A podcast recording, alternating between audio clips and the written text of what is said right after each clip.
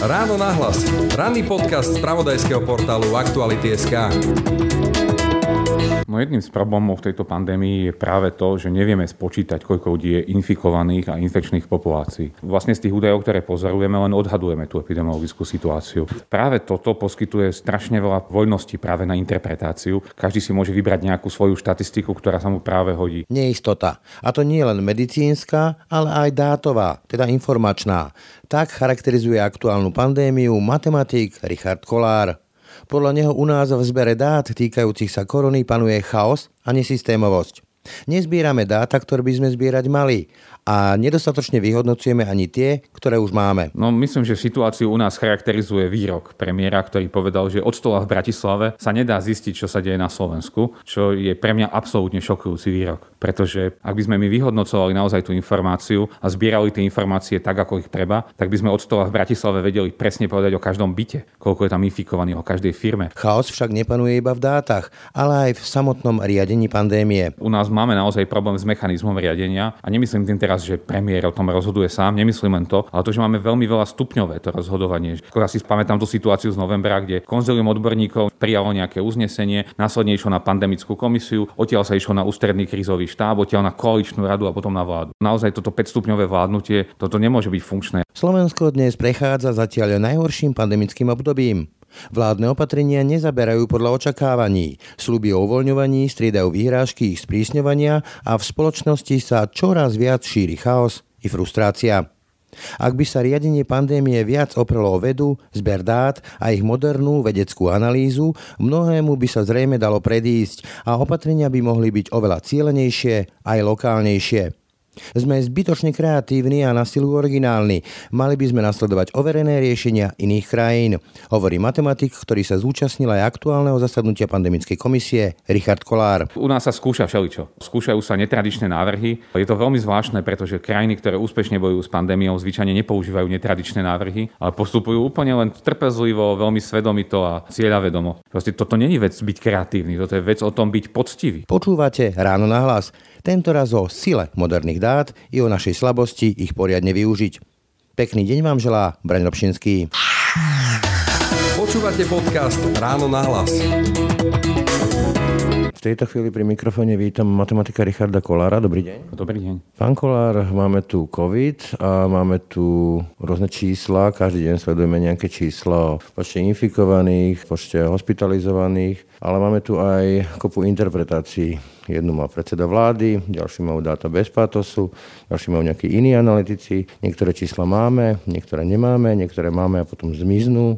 Ako to máme teda čítať? Ako je možné, že je toľko rôznych interpretácií, na ktorých sa nevedia zhodnúť ani kompetentní a kľúčoví ľudia? No jedným z problémov v tejto pandémii je práve to, že nevieme spočítať, koľko ľudí je infikovaných a infekčných populácií. Keby sme toto vedeli spočítať, tak zrejme by neboli nejaké nejasnosti, ale my v princípe musíme len inferovať na základe ostatných mier, tie, ktoré vieme merať, buď jedným typom testov, alebo druhým typom testov, alebo nejakými hospitalizáciami odhadovať. Tak z týchto vlastne z tých údajov, ktoré pozorujeme, len odhadujeme tú epidemiologickú situáciu. Je vlastne to, čo o tej pandémii vieme, ako u nás e, zasiahla populáciu, je len nejaký odhad a čo sa v skutočnosti deje, netušíme? Áno, tak je na tom v princípe celý svet, lebo my zachytávame nejakú časť tých infikovaných populácií, ale tá časť sa výrazne líši v čase.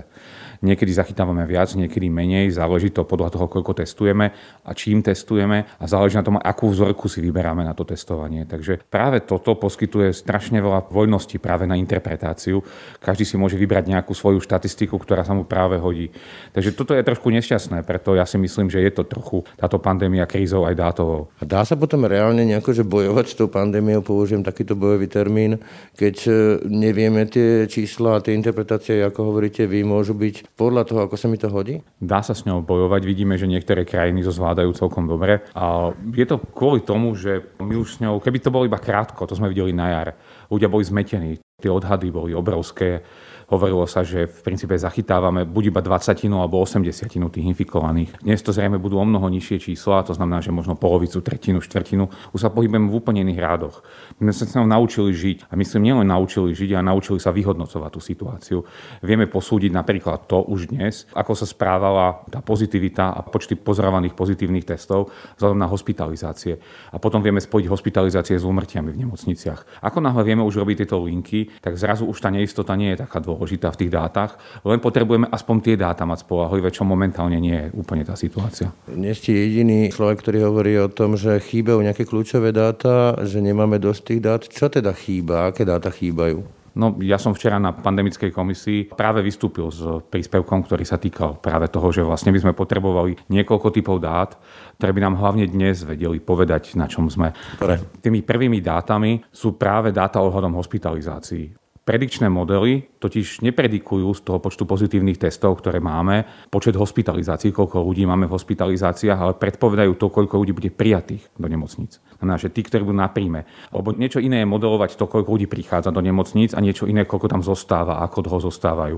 My sme mali funkčné modely jednak na to, koľko ľudí prichádza a jednak potom, ako ľudia zostávajú v tej nemocnici. Problém je ten, že dáta, ktoré má ministerstvo zdravotníctva a ktoré reportujú nemocnice, sú nekonzistentné. To znamená, že keď si pozrieme obsadenosť lôžok v nemocniciach. A keď sa pozrieme na príjmy a prepustenia, tak si absolútne nesedia. Tam hovoríme... Je to, je to dôsledok nejakého chaosu? Však viem, že napríklad som sledoval opis, teda ten informačný systém štátny, ktorý tu mal byť a ten sa v zásade rozkradal mohutne. Alebo je to diletantstvo, alebo je to zámer, taká konšpiračná teória, že možno sa niektoré čísla taja, aby to lepšie vyzeralo? No skôr si myslím, že je to také diletantstvo a to je vlastne pozostatok aj minulosti. Ten spôsob, akým sa rôzne veci reportujú, je veľmi rôzny. To znamená, že naozaj rôzne organizácie, rôzne súčasti tých nemocníc. Rôzne... Je to zjednotený ten systém, čiže každý pes iná vec, jak sa hovorí, hej, že jedni vám dávajú iný typ čísel a iná organizácia iný typ čísel? No áno, áno, my už vieme po, vlastne po nejakom prieskume, že niektoré nemocnice reportujú napríklad medzi prepustenými aj zomrelých a niektoré nie. To znamená, že tie čísla niekde obsahujú zomrelých, niekde nie, niekde obsahujú tých, ktorých preložia z iných lôžok, niekde nie. Proste tam je naozaj rôznorodosť metodiky, ako to oni reportujú. Každá tá nemocnica to reportuje pre seba konzistentne, ale každá inak. No a tým pádom, vlastne keď tom je chaos, tak tie čísla celkovo nám nič nehovoria. Aj veľmi ťažko z nich vychádzať. A my sme sa snažili vlastne v spolupráci s ministerstvom zdravotníctva robiť ako predikciu pre celé, nielen pre celé Slovensko v tých hospitalizáciách, ale zamerať ju lokálne na jednotlivé nemocnice alebo okresy, alebo teda spádové nemocnice. A k tomu potrebujeme hodnoverné dáta na tej úrovni, ktoré som hovoril. No a práve včera som teda požadoval, aby sa zaviedla jednotná metodika a mám pocit, že to prešlo tou pandemickou komisiou úplne bez problémov.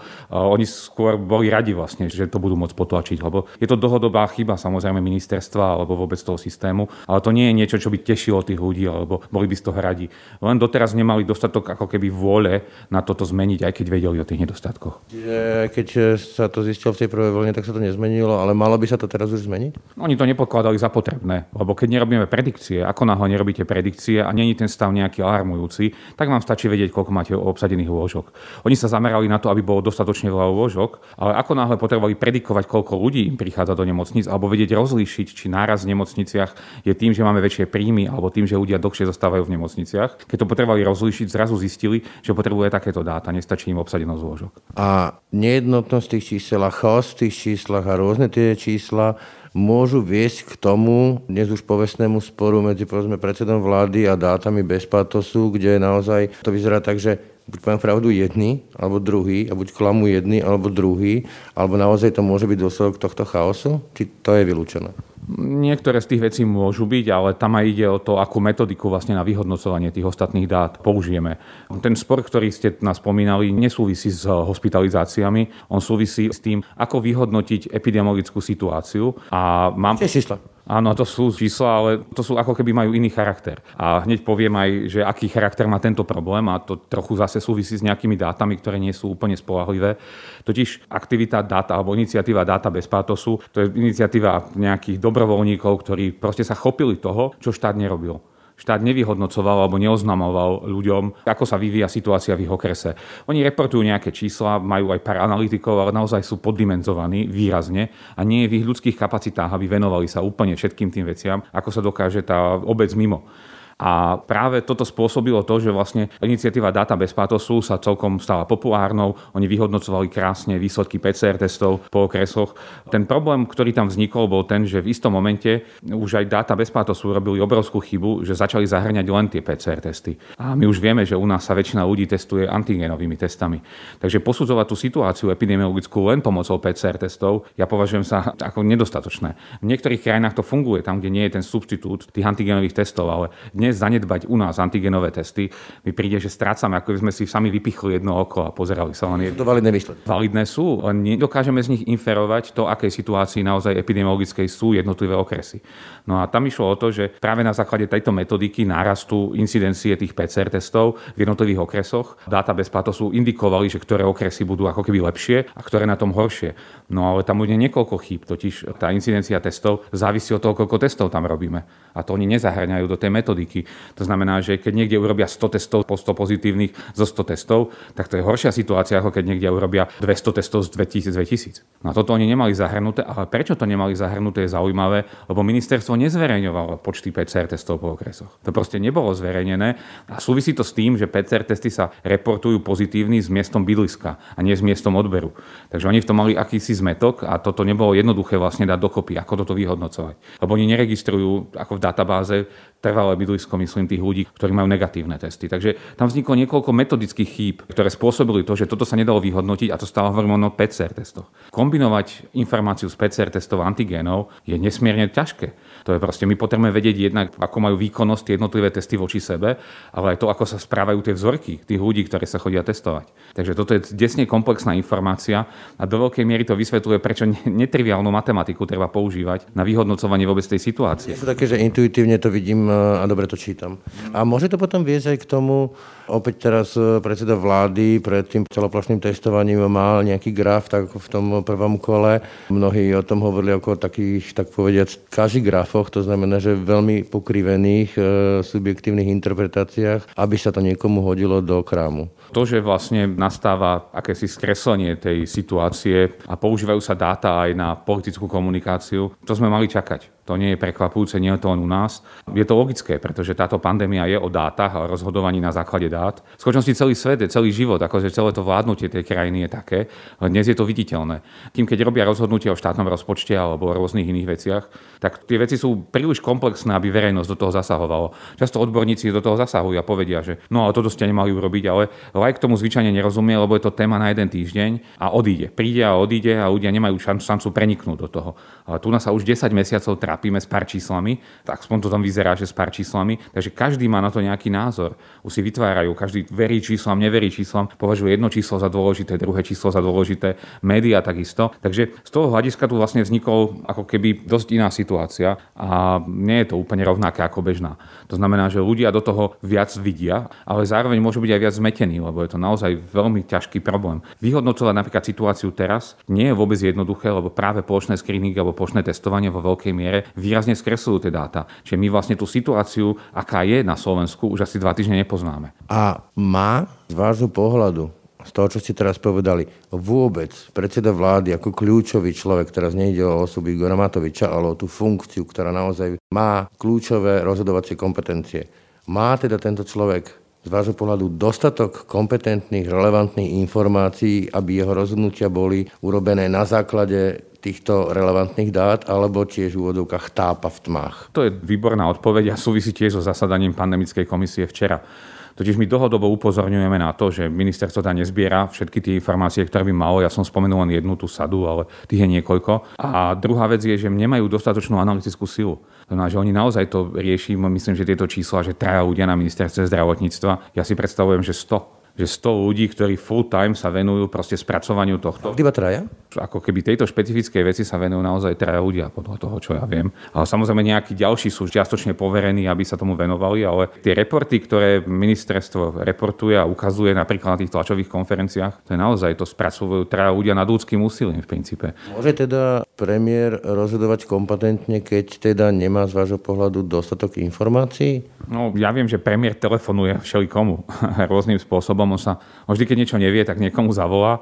To je zaujímavý systém vládnutia, nie je to systematické. Dobre, ale vy hovoríte, že jeden odborník má také čísla, druhý odborník má také čísla, tak potom to je hokej. Práve preto hovorím, že to nie je úplne systematické. Ja to vidím, ako to funguje v mnohých iných krajinách. Tam sú naozaj veľmi silné skupiny, aj analytikov, aj kombinovaných, je to multi, naozaj multiodborové. My máme, ministerstvo zdravotníctva má zriadenú pri pandemickej komisii odborné konzílium, ale odborné konzílium je zložené z infektológov a epidemiológov. A my potrebujeme mať o mnoho širšie. Tá skupina ľudí, ktorí by tam mali byť, zahrňa jednak teda dátových analytikov, ale jednak virológov, jednak možno biochemikov, lebo hovoríme veľa o testovaní. Takisto by tam boli potrební sociológovia alebo právnici alebo niekto. Je to tak?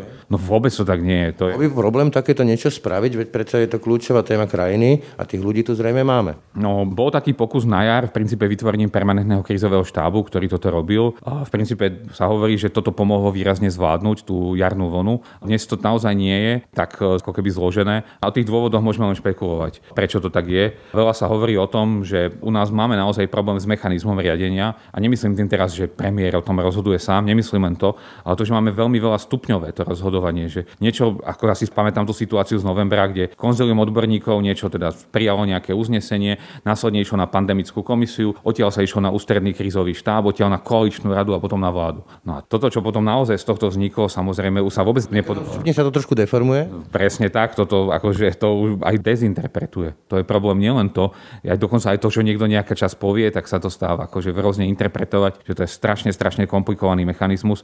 Sú krajiny, kde je odborná skupina, ktorá toto riadi a priamo radia teda tomu rozhodovaciemu orgánu, ktorý je v tomto prípade vláda a ten už potom robí tie zasadania napríklad s krajmi, samozprávnymi a podobne už iba v informačnom režime, alebo s nimi konzultuje a potom koriguje tie rozhodnutia. Ale, ale toto naozaj, toto 5-stupňové vládnutie, toto nemôže byť funkčné. My sme toto dlhodobo kritizovali ja som včera napríklad tiež znovu navrhoval práve zmenu v tomto systéme, lebo presne sa dostali sme sa s COVID automatom do situácie, kde COVID automat nám hovorí, že máme robiť niečo, čo vôbec nechceme. Ale nik na Slovensku to nechce robiť takmer, okrem malej skupiny ľudí. Ani celá vláda, ani epidemiológovia. Dnes, keď sa pozrú na to, ako v decembri videli situáciu a vidia teraz momentálne, čo im hovorí COVID automat, tak sú nespokojní. Chcete teda povedať, že realita pandémie predbehla prognózy COVID automatu a nezodpovedajú potom realite? No skôr to, že v princípe my nevieme v tejto pandémii, ak sa tomu nevenujeme naozaj úplne ako extrémne detailne tým dátam a špeciálne keď si vyberieme len nejaké dáta, ktoré nemusia odzrkadovať všetko. Ten COVID automat u nás hovorí tiež o incidencii PCR testov, no ale nehovorí o počte testov, ktoré vykonáme. To, čo má ten problém dáta bez patozu, tak ten istý problém má náš COVID automat, dokonca ešte horší. To znamená, že ako náhle máme takýto materiál, podľa ktorého sa to vyhodnocuje, tak on samozrejme nemusí reflektovať tú realitu, ktorá príde neskôr a tá, ktorá je dnes, ale mohli sme to vedieť, pretože to isté sa stalo v Českej republike v novembri. Presne toto je úplne, že cez kopírak rovnaká situácia, prijali je protiepidemiologický systém a následne zistili, že teda hneď nebol akože funkčný, hneď nevyhovoval tomu, aký názor teda mali najmä politici a okamžite ho korigovali. Je úplne neuveriteľné, že napriek tomu, že na to bolo upozorňované v tom čase a že to tak bude, tak dnes na Slovensku zažívame úplne to isté. Dnes presne členovia vlády hovoria o tom, že sme ste čierni, ale všetci rátajú s tým, že vlastne budeme fungovať, ako sme iba oranžový. Pre mňa je to neskutočné, alebo fialový.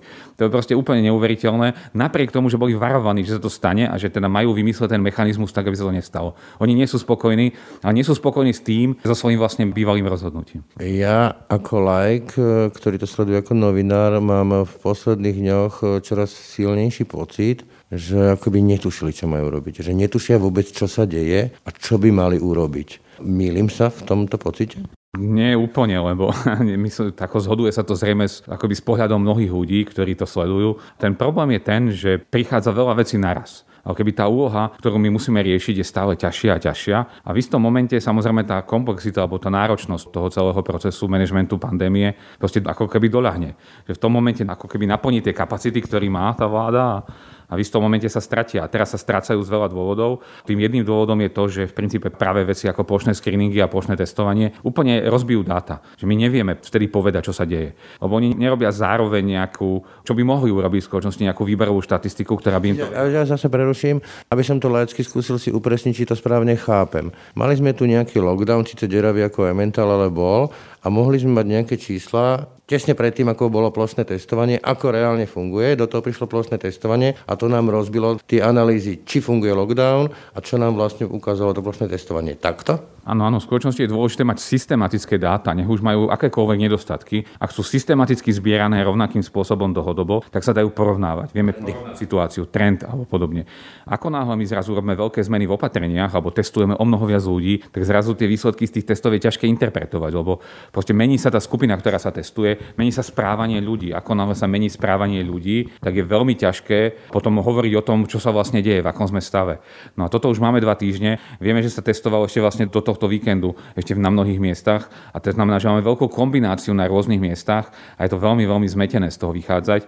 Takže samozrejme sa dajú nachádzať stále miery, ktoré sú celkom dobré a napríklad sa dajú sledovať veci, o ktorých sa veľa nehovorí, a napríklad priemerná vírová nálož, ktorá sa nachádza v populácii alebo u tých skupín ľudí na pri tom PCR testovaní. A je veľmi zaujímavé, že práve to sú zase, za čo som včera prezentoval na pandemickej komisii, práve som ukazoval dáta, ako sa vyvíja tá priemerná vírová nálož. A to je zaujímavé, to sa nejak systematicky nesleduje na úrovni kraje štátu, lebo bol taký pokus ešte na jeseň, ale nevyšiel, ale sledujú to niektoré firmy. Čo to hovorí? No hovorí hovorí o tom, ako silno je zastúpený ako keby veľká infekčná nálož populácií. No a čo bol zaujímavý trend, čo bol teda pozorovaný, je, že na indikovaných ľuďoch, to znamená tých, ktorí si vyplnia ten dotazník na koronagov.sk, že idú na PCR test, že tam mali nejaký dôvod, majú buď príznaky alebo kontakt s pozitívnym, tak na tejto skupine sme 10 týždňov alebo 8 týždňov od skutočnosti takmer od konca, možno začiatku novembra, polovice novembra, povedzme od polovice novembra až doteraz sme videli, že v tej skupine bola priemerná vírová nálož takmer konštantná. To je proste neuveriteľné. My robíme rôzne počty testov, rôznych ľudí testujeme, ale to číslo bolo konštantné. A to je veľká skupina, hovoríme o stovkách až tisícoch testov denne. No a teraz zaujímavé je, že posledný týždeň sme videli nárast. A to hovorí práve o tom, že môžeme zaznamenať tieto jednotýždňové dáta sú to. Samozrejme, to ešte nedá sa z toho úplne všetko povedať.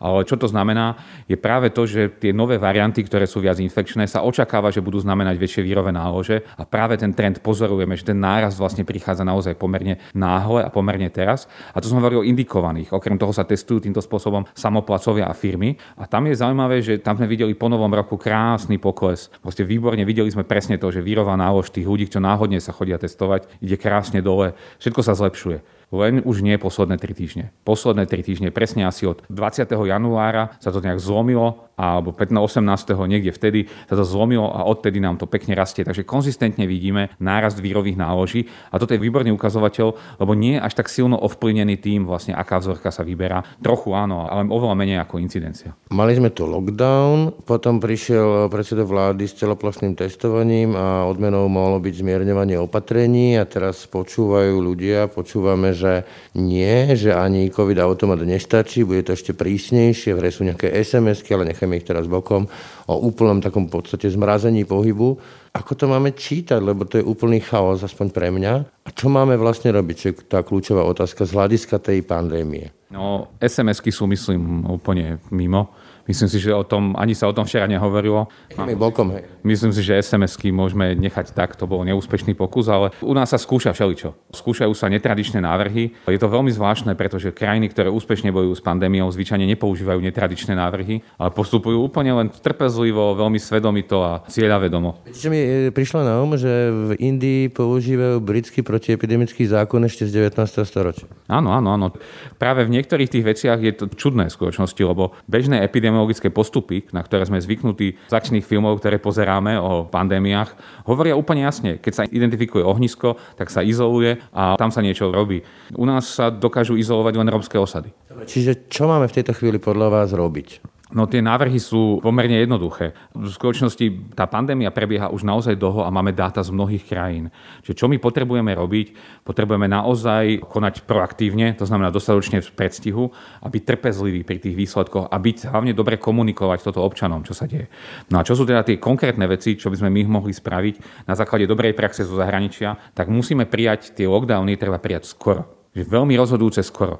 To, že my sme neurobili ten lockdown začiatkom novembra alebo v polke oktobra, aspoň na chvíľu, a že sme ho neurobili pred Vianocami dostatočnej sile, alebo to začiatkom decembra, alebo v polovici decembra, ale až vlastne od 1. januára alebo 4. januára, tak toto nám predlžilo tú situáciu. Jasne, že sme teraz oneskorení za ostatnými krajinami. Že my musíme tie rozhodnutia prijať dostatočne včas. To znamená, že ako náhle vidíme tie signály, my keď ich urobíme skoro, budeme mať situáciu ako Rakúsko. Keď ich robíme neskoro, budeme mať situáciu, ako máme my. A vymáhané. Áno, áno, práve tak. No a tá prvá vec je naozaj urobiť rozhodnutie dostatočne skoro a neváhať a nekombinovať, nebyť kreatívny. Proste toto není vec byť kreatívny, toto je vec o tom byť poctivý. Čiže z vášho pohľadu je aj ten počet obetí, aj to predlžovanie všetkých tých e, naozaj krajných riešení ako lockdown a podobne, daňou za ten chaotický prístup k pandémii a povedzme aj za nedostatok kompetentných e, dát, ktoré majú kompetentní ľudia k dispozícii? No určite, určite. Management krízy je zodpovedný za to, ako prebieha, za jeho výsledok. To znamená, že ak my často meníme stratégiu alebo zvolíme zlým spôsobom, tak to samozrejme, že sa podpíše na tých číslach. Naša nečinnosť v decembri sa podpísala na preplnených nemocniciach dnes. No, že keď dnes sa čudujeme, že máme 3700 ľudí v nemocniciach, tak sme sa nemali čudovať, lebo odborníci na to upozorňovali začiatkom decembra, že to tak bude a že keď nebudeme robiť okamžite kroky, tak to tak bude. Aké prekvapenie. No a jedna zložkov je ten lockdown, ale okrem neho potrebujeme naozaj veľmi aktívne my vyhľadávať tie ohniska. Potrebujeme vyhodnocovať tie dáta. My vyhodnocujeme dáta z testov len veľmi málo. Dáme nejaké výsledky po obciach, možno ani to ešte sme nevideli, alebo po mestách a po okresoch. Sa mimochodom u vás nerobí to, čo odborníci hovorili už strašne dávno, že aj pri tom plošnom pretestovaní, aby sa to validovalo tými PCR testami a z toho by mohla byť e, jedna kompetentné výsledky, ktoré by zodpovedali aj nejaké štúdii. Ale nerobí sa to pokiaľ. Lebo to nie je jednoduché a v skutočnosti Slovensko nie je krajina, ktorá by mala úctu k vede alebo k takýmto postupom úplne najvyššiu dlhodobo. To znamená, mňa neprekvapuje, že tie postupy vychádzajú ako keby z iného uvažovania. Považuje sa to za zbytočné. Však potrebujeme niečo aktívne urobiť a veci, ktoré ako keby vedci navrhujú a podobne, proste zbytočne to komplikujú a predražujú a proste to nepotrebujeme. My keď sme si istí svojim rozhodnutím, na čo by sme si ho overovali? Ale mimochodom sme v 21. storočí. Z prípadu Facebooku vieme, čo sú veľké dáta, big data. Som si nedávno prečítal knižku Všichni lžou, kde sa hovorí o tom, čo všetko vieme cez Google zhromaždiť ako veľké dáta. V takejto situácii my fakt musíme nasledovať, že celoplošné riešenie keď som sa dočítal, že niekde v Amerike dokonca uvažujú o tom, že na základe tých dát by vedeli ulicu po ulici zisťovať, ako to môžu otvárať, zatvárať a podobne. A my tu riešime, že celú krajinu alebo že celé okresy a podobne. No myslím, že situáciu u nás charakterizuje výrok premiéra, ktorý povedal, že od stola v Bratislave sa nedá zistiť, čo sa deje na Slovensku, čo je pre mňa absolútne šokujúci výrok pretože pod stola v Bratislave sa dá zistiť oveľa viac, sa dá zistiť, čo sa deje v Guatemala. Dnešná doba je taká, že už na základe tých tzv. big data, teda veľkých dát, vieme fokusovať tie opatrenia veľmi lokálne, aby boli účinné. No nie je jasné, či zbierame dostatočne veľa dát, ale ako je to určite možné. Ak by sme my vyhodnocovali naozaj tú informáciu a zbierali tie informácie tak, ako ich treba, tak by sme od stola v Bratislave vedeli presne povedať o každom byte, koľko je tam infikovaných, o každej firme. Tie dáta štát má, alebo prípadne tí dátoví analytici, ktorých by si oni najali, by toto mohli vedieť spracovávať a oni by mohli mať fantastický prehľad o tom, ako prebieha tá pandémia. V tých azijských krajinách to prebieha týmto spôsobom. My nemáme nielen, nielen že nespracúvame teda všetky tie dáta, ktoré máme, ale ešte by sme potrebovali viac dát. Samozrejme, oni ich nepotrebujú. Na čo potrebovať viac dát, keď ani tie, čo máme, nestačíme. Nestačíme spracovať. Boli, tak by sme sa mohli vyhnúť takým tým veľkým riešeniam, typu zavrieme štvrť Slovenska, celý okres alebo podobné riešenia. No, zaujímavé, u nás sa často tvrdí, že Slovensko je proste strašne malá krajina, že to je jedno malé mesto. Ja teda neviem, ale ja to sledujem teda z nejakého trošku ekonomického hľadiska. Je zaujímavé, o Slovensku sa hovorí, že najviac nehomogénna krajina v Európe. Že u nás sú tie rozdiely regionálne najväčšie. Rozdiely medzi rómskou osadou a pohybov sú obrovské. To znamená, že u nás naozaj jednak e, sociálne rozdiely, rozdiel vo vzdelávaní, ekonomické rozdiely, rozdiely v nezamestnanosti. Vlastne vo všetkých týchto faktoroch my máme extrémnu, extrémnu nehomogenitu a vďaka tejto nehomogenite sa správajú, tie veci prebiehajú inak. Okrem toho vírus sa šíri geograficky. To znamená, že u nás jedno pohorie dokáže zastaviť ten vírus takisto. Slovensko je hornatá krajina. My môžeme mať v jednotlivých dolinách úplne inú situáciu. Povedať, že Slovensko je jedna komunikácia, tá, v poriadku, a hovoriť o tom, že Dolný Kubín a Veľký Kretí spolu súvisia, no trochu možno, ale určite menej ako nemecké mesta Mannheim a Hoffenheim. Čiže ak nezmeníme ten prístup a nevsadíme na na zber tých dát posilníme to, čo všetko zbierame, aké dáta, tak e, budeme väčšine, alebo teda ešte dlhú dobu fungovať v takých tých e, extrémnych riešeniach veľkých lockdownov, celoslovenských lockdownov a podobne? Myslím si ale, že toto je do istej miery zámer, pretože vieme, že niektoré politické nástroje teda hovoria o tom, že treba robiť veľké veci že malé veci v princípe politicky veľmi nepomáhajú. A to, čo my pozorujeme práve na Slovensku, veľký príkon k veľkým riešeniam. Celo... Niečo také, že keď dvíham nejaké prídavky o infláciu, si to nikto nevšimne, ako keď raz za rok poviem, že teraz dám 13. detský prídavok alebo dôchodok. Presne to je ono. Toto sme videli aj v minulosti. Toto nie je výsada súčasnej vlády. Toto je systém vládnutia na Slovensku, kde namiesto menších systematických vecí, aby sa používali naozaj, naozaj malé zmeny, ktoré výrazne pomáhajú, vidíme skôr veľké zmeny a každý čaká obrovské reformy a podobne, namiesto toho, aby sme naozaj výrazne zlepšovali ten systém.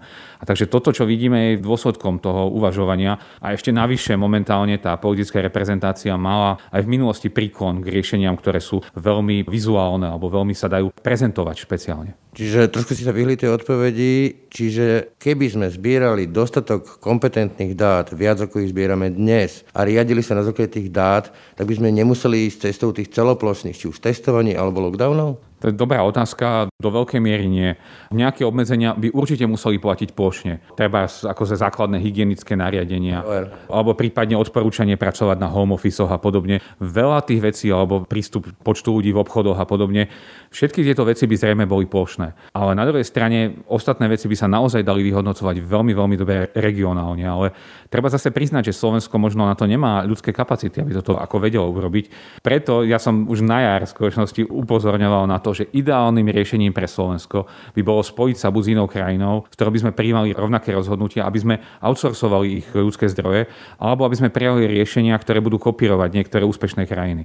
A nie všetko sa dá skopírovať samozrejme, ale toto my nerobíme. My v skutočnosti hľadáme vlastné riešenia. Myslím že najhorším, čo sa môže momentálne diať, je hľadať vlastné riešenia. Tak sa vrátim ešte k otázke, ktorú som položil pred eh, nejakými minútami. Hovoríte, že nezbierame dosť dát, že panuje v nich chaos a výsledkom sú aj takéto veľké spektakulárne riešenia tápe predseda vlády pri svojich rozhodnutiach v tmách, že teda nemá dosť e, dobrých informácií na to, aby vedel urobiť sofistikovanejšie kompetentné rozhodnutia? Niektoré dáta, ktoré vidím a sú často aj prezentované, ja som z nich trošku nešťastný. Videli sme napríklad uverejňovanie reprodukčného čísla. V čase, keď sme rástli a bol na úrovni 0,7 a proste ja som si len pretieral oči a skoro infarktoval pred televízorom, lebo som vedel, že toto môže spôsobiť falošný pocit bezpečia. Nielen teda u občanov, ale aj u tej vládnych reprezentantov migrantov. Zmizlo teraz. Áno, áno, to číslo momentálne zmizlo, lebo vraj sa nedá spočítať, ale včera na tom pandemickej komisii sa s ním znovu operovalo úplne vo veľkom. Oni nás klamú? Nie, nie, oni, no nie, že klamú, ale sú ľudia, ktorí proste nevidia tieto zábrany a materiál, ktorý prejde kontrolou viacerých, je iný ako materiál, ktorý toho kontrolou neprejde. Takže to sú často aj jednotlivci, ktorí dokážu takto ovplyvniť tú verejnú mienku. Alebo nie verejnú mienku, ale rozhodovanie. Je to s tým premiérom teda má dosť informácií a rozhoduje sa tak, ako rozhoduje, pretože je taký, ako je, alebo nemá dosť tých informácií a potom je obeťou vlastne toho zlyhania systému? To má dve roviny bohužiaľ to má dve roviny. Jednou rovinou je to, že už aj z tých dát, ktoré má, ak by správne vyhodnocoval, by sa dalo postupovať o mnoho, mnoho lepšie. Potreboval by on naozaj odbornú silu, ktorá by mu tomto pomohla. Na druhej strane, nielen premiér, ale aj politici všeobecne, ako všade na svete, si vyberajú z tých údajov, ktoré dostávajú sami. A u nás vidíme tú selekciu veľmi silnú. Tomu sa hovorí vo vede, že selection bias a skutočne tu na vidíme čo chce. snahu vidieť to, čo chceme. A toto sa tu prejavilo už niekoľkokrát a toto je v skutočnosti jeden z problémov, na ktorý narážame. Že často sú k dispozícii aj údaje, ktoré by sa dali lepšie použiť, ale často sa vyberú a komunikujú údaje, ktoré vyhovujú skôr iba k tomu politickému zámeru. Na záver, keď som robil rozhovor s Vladimírom Krčmérim po prvej vlne, alebo niek takú koncu prvej vlny, kde sme boli v úvodzokách premianti, tak to vysvetloval aj tým, že vlastne akoby nás Boh nás mal rád a že vlastne nikoho neskúša nad jeho možnosti.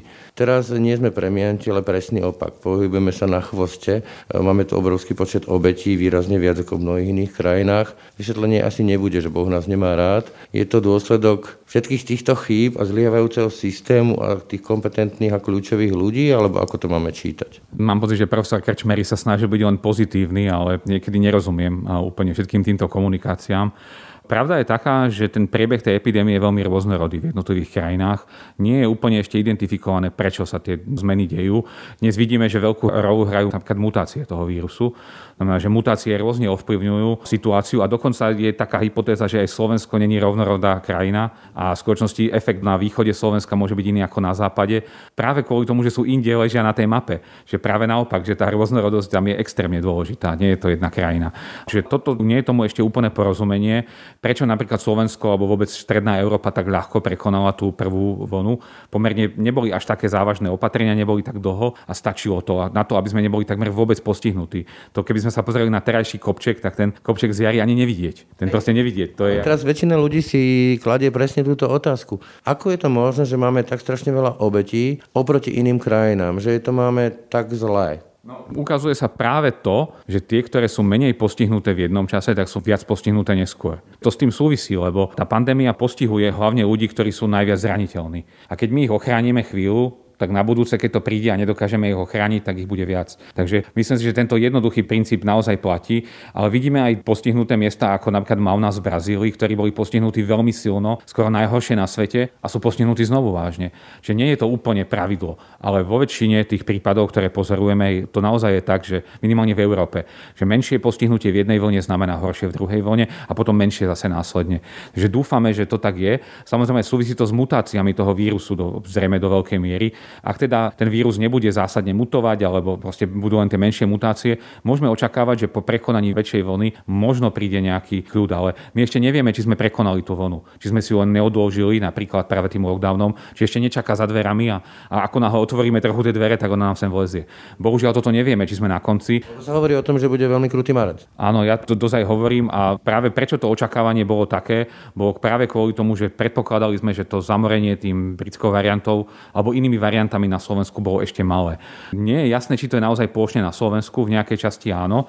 A ukazuje sa, že pozitívnym faktorom by mohlo byť aj to, že sme mali veľa nejak tzv. českej varianty už predtým a že vlastne vďaka nej sme mali ten predchádzajúci kopec taký veľký a možno tá britská varianta nás už potom tak nepostihne. Nevieme, tento týždeň sa zbierajú tie dáta, tie ďalšie dáta, ktoré nám chýbajú už dva týždne a keby sme to vedeli, vedeli sme lepšie, aká bola dynamika vlastne medzi tými infikovanými tých rozličných variant. Toto keď budeme vedieť, tak e, sa to zlepší. Čiže plánovať si letnú dovolenku, či to už bude normálna dovolenka, alebo či bude nejaká tretia, štvrtá, nejaká vlna, je v tejto chvíli veštenie z gule. No, dlhodobé skúsenosti ľudia, ktorí sa venujú epidémiám a aj ten minuloročný priebeh, hovoria o tom, že by sme v lete mohli očakávať lepší priebeh. Sú ale aj opačné príklady, kde aj v tropických krajinách, aj v lete to fungovalo inak tá situácia nedá sa na 100% určite povedať, čo sa bude diať v lete. Môže to byť aj veľmi dobré, aj veľmi zlé, stále to je vlastne nejasné. Navyše ten vírus naozaj mutuje. To znamená, že tá situácia sa môže ešte mierne zmeniť, aj globálne. Na druhej strane treba povedať, že už tento týždeň, myslím, že už dva týždne, sa znižuje počet novoinfikovaných na svete. Doteraz celý čas počas celej pandémie rástol globálne a zrazu začal klesať zrazu začal klesať. My rozmýšľame stále o Slovensku, ale v globále nám niečo celý čas rástlo a už dva týždne klesáme. Súvisí to s tým, že najlepšie krajiny ako USA sa zastavili, že už tam sa to nezhoršuje, ale toto je neuveriteľne dobrá správa, ktorá u nás není komunikovaná dostatočne a takisto vidíme, že sa začalo po veľkom vakcinovať. Možno niekomu sa zdá, že to nie je vo veľkom, ale nás nezaujíma len počet zaočkovaných na Slovensku, ale na celom svete. A potom vlastne by sme sa mali tešiť z toho, že niektoré krajiny sú zaočkované viac, lebo každý jeden zaočkovaný na svete nám pomôže. Totiž ide o to aj, že sa bude vírus menej šíriť, menej bude mutovať a takisto my potrebujeme dlhodobo naozaj zaočkovať celý svet, nielen Slovensko. Takže toto sú naozaj dobré správy a ja teda verím, že vlastne kombinácia týchto vecí bude viesť k tomu, že to leto bude lepšie. Ja si rozhodne dovolenku nejakú plánujem, ja teda nie, že byť nejak špecificky, ale rozhodne plánujem to, že leto bude naozaj veľmi príjemné a že to bude strašným oddychnutím. Ale že či to naozaj tak bude, to bohužiaľ ešte nevieme. Ešte by som sa vrátil k tej predposlednej otázke, teda hovoríte, že aj keď sme veľa hovorili o chybách a zlyhaniach systému a kľúčových ľudí v tomto systéme v boji voči pandémii, asi nie je celkom fér ukazovať prstom, že toto je vynik za to, že máme toľko a toľko obetí, alebo toto je vynik za to, že máme tak veľa ľudí v nemocniciach. Že tá pandémia a ten vírus je trošku zložitejší. No to samozrejme a, a hlavne na Slovensku je to veľmi zvláštne, lebo na Slovensku rozhoduje svojimi rozhodnutiami vláda. To znamená, že identifikovať jednotlivca je veľmi nešťastné. Nechcem pani povedať, že vláda je na vine, Niektoré veci sú príliš možno experimentálne, do ktorých sme sa pustili. Možno sme na to nemáme úplne kapacitu ako krajina. Skúšať naozaj ukázať svetu, ako tie veci fungujú. Niekedy je dobré vedieť svoje, aké máme limitácie, aj ako krajina, ale skutočne obviňovať niekoho, tak my sme zlyhania videli na celom svete. To nie je, že len Slovensko. Videli sme zlyhania vo Veľkej Británii, kde museli výrazne meniť stratégiu krátko po začiatku tej pandémie. Videli sme veľké zlyhania Spojených štátov amerických. Videli sme... Vedi teraz o tom hovoria. Ako prezident eh, radí ľuďom, aby si pichli savo hej, to proste dožil, že to je dezinfekčný prostriedok. Tak akože tie veci, čo sme počas tejto pandémie videli, mňa šokuje, že čo všetko sme videli. Ale zdá sa, že tá situácia sa zlepšuje. Ja skôr by som hovoril o Európe. Ten trend je naozaj zjednoťovanie tých vecí, tých postupov. Čoraz e, podobnejšie sú tie postupy tých krajín. Vakcinácia prebieha vlastne koordinovanie takisto v Európskej únii do veľkej miery. Toto sú dobré kroky. My sa budeme musieť napokon spojiť k tomu všetkému. Aj ten systém prechodu cez hranice a podobne musí byť nakoniec jednotný. Takže myslím, že k čomu to smeruje je k tej väčšej synchronizácii. A to, keď sa budeme viac synchronizovaní, budeme sa lepšie schopní brániť. Toľko matematik Richard Kolár. Ďakujem za rozhovor. Ďakujem aj ja. Ráno nahlas. Ranný podcast z pravodajského portálu Aktuality.sk. Tak to už bolo z dnešného rána na hlas. Skutočne všetko. Pekný deň a pokoj v duši pre Braň Robšinský. Všetky podcasty z pravodajského portálu Aktuality.sk nájdete na Spotify a v ďalších podcastových aplikáciách.